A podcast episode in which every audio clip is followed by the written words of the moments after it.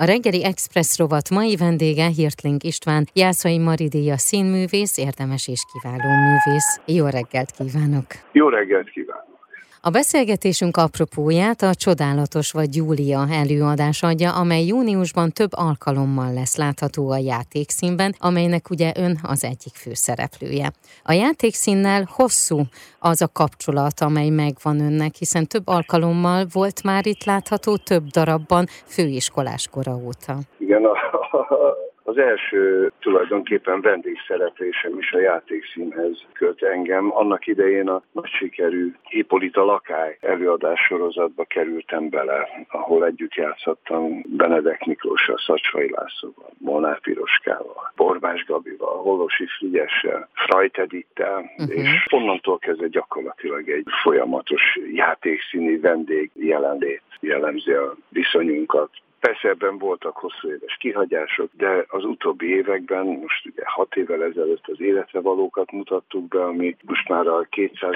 előadáshoz közeledik. Nyár végén ősszel ünnepeljük a 200. előadást, amit Horgas Ádám rendezett, és hát ugye szomorú aktualitása, hogy éppen Filip Pozzódi Borgó, az alaptörténetet leíró francia pesgőgyáros és elnökvezérigazgató éppen most egy pár hete halt meg. Ezt a darabot darabot viszont most Szikora János rendezte, akivel Igen. szintén nem ez az első közös munkájuk. Gyakorlatilag vele is az egész pályán folyamán kisebb kihagyásokkal állandó kapcsolatban voltunk. Ugye legelőször a Nemzeti Színházban találkoztunk annak idején, amikor a Dr. Zsivágó főszerepét rám bízta és megrendezte a Nemzeti Színházban, aztán később Székesfehérvári Színházban találkoztunk, akkor már igazgatóm volt hét esztendeig, vagy például visszaemlékszem, emlékszem a 2002-es, már az új Nemzeti Színház felvató nyitó előadására, amikor az ember tragédiájába hívott és most újra találkoztunk itt a játékszínben a MOM darab színpadi adaptációjának bemutatója apropóján. A Csodálatos vagy Júlia előadásának ugye a címszerepében Eszenyi Enikő látható, és a főszerepben Igen. ön, illetve Lelkes Botond,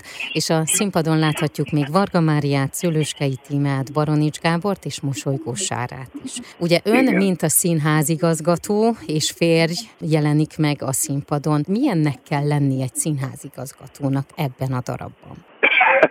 Igen, ezt MOM megírta, hm. de természetesen nem szó szerint és nem minden részletében kell ragaszkodnunk az egényben leírt karakterhez, de hát nem is térhetünk el tőle ami a mi esetünkben rendkívül fontos, vagy legalábbis az én megközelítésemben, az az, hogy részben nagyon sok színigazgatót sodort az életembe uh-huh. a pálya egyrészt, másrészt volt arra is példa, hogy olyan színigazgató színházában játszottam, ahol szintén a feleség főszerepet vitt a színház életében. Erre is sok példát láttam már, tehát nagyon sok személyes emlékem, élményem van színigazgató igazgatókkal, illetve a rendezőkkel kapcsolatban, mert hogy ugye Michael Goslin nem csak igazgatója ennek a színháznak, hanem rendezője is. Nagyon fontos momentum az ő kapcsolatukban, az ő életükben. Minden porcikáját ismeri a színházi működésnek és a, a színészi létnek, ami az elengedhetetlenül szükséges, hogy kellőképpen át tudja élni és empatikus tudjon lenni. Ez esetben nem csak a feleségével, hanem a színésznőjével.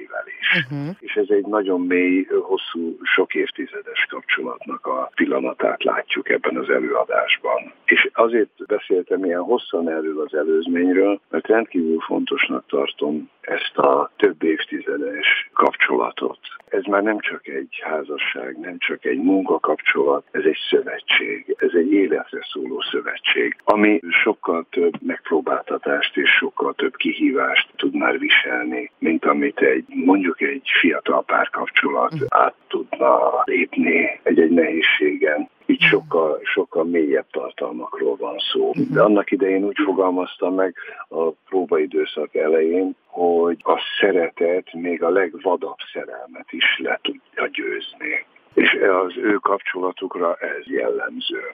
Tehát a játékszínben a Csodálatos vagy Júlia június 19-től 24-ig minden nap látható. Én kívánom, hogy mindegyik előadást teltház előtt zajlódjon. Nem aggódom emiatt. Ez legyen így mindegyiknél. Köszönöm. És mielőtt még elbúcsúznánk, azért én kíváncsi vagyok, hogy a nyár az hogy fog telni. Milyen elfoglaltságok lesznek, vagy pihenés esetleg? Most még július közepéig dolgozom, uh-huh. egy tévésorozatnak egy epizód szerepét elvállaltam, ebből van még egy pár nap forgatás vissza, ezen kívül még a Márai életműsorozatból egy epizódot elviszünk Miszáros Tibor irodalom történésszel és Szabó Dániel művész barátommal. Elviszünk Szerbiába, Palicsra, és ezen kívül pedig elkezdődik a nyár, és végre öt hétre elutazunk a tengerpartra, mert hogyha itthon vagyok, akkor mindig az a mondat hangzik el, ó Isten, gyere ezt a szinkron csináld meg, meg uh-huh. ugyan már csak ide szaladsz, és az csak egy óra. Igen, uh-huh. igen, és akkor szét van szabdalva a nap, a hét, a következő hét. Azért nem menjünk el a Víg Színház mellett sem, hiszen itt is láthatjuk Önt jó néhány darabba, hiszen ez az anya színháza. Jövő év a bérlet hirdetése már megjelent. Víg Színházi fiatalokkal létrehozott előadások milyen, milyen jelentősek és milyen fontosak nem csak a közönségnek, hanem nekem is személyesen. Például Verne Gyula 80 nap alatt a Föld körül című regényének színpadi adaptációját Magács László elkészítette rendezőként, és Divinyi Rékával és Csorba Lóránttal Lóci játszik című zenekar frontemberével létrehoztak egy olyan színpadi abstrakciót, ami egy koncertszínházi előadás, aminek az az érdekessége, hogy Lóci megírta a zenéket és a verszövegeket, ami egészen, egészen lenyűgöző és nagyon szellemes és nagyon mély tartalmakat hordozó zene is és szövegtartalom is, és ennek az előadásnak az apropóján találkoztam hét nagyon tehetséges színész hallgatóval a Színművészeti Egyetem hallgatóival, akik most éppen a pályájuk kezdetén vannak. És egy ilyen csodálatos lehetőséget kaptak a színháztól Rudolf Péter támogatásával, hogy saját szereppel mutatkozhatnak be.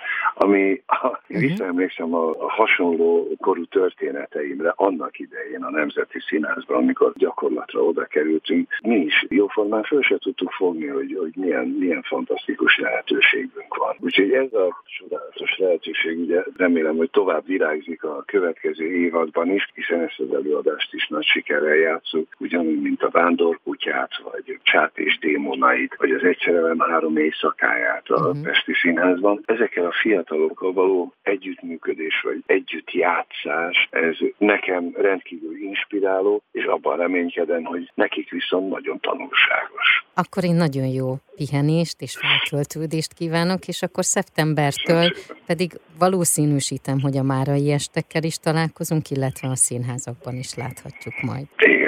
Nagyon szépen köszönöm. A reggeli Express rovat mai vendége Hirtling István volt, Jászai Maridéja színművész, érdemes és kiváló művész.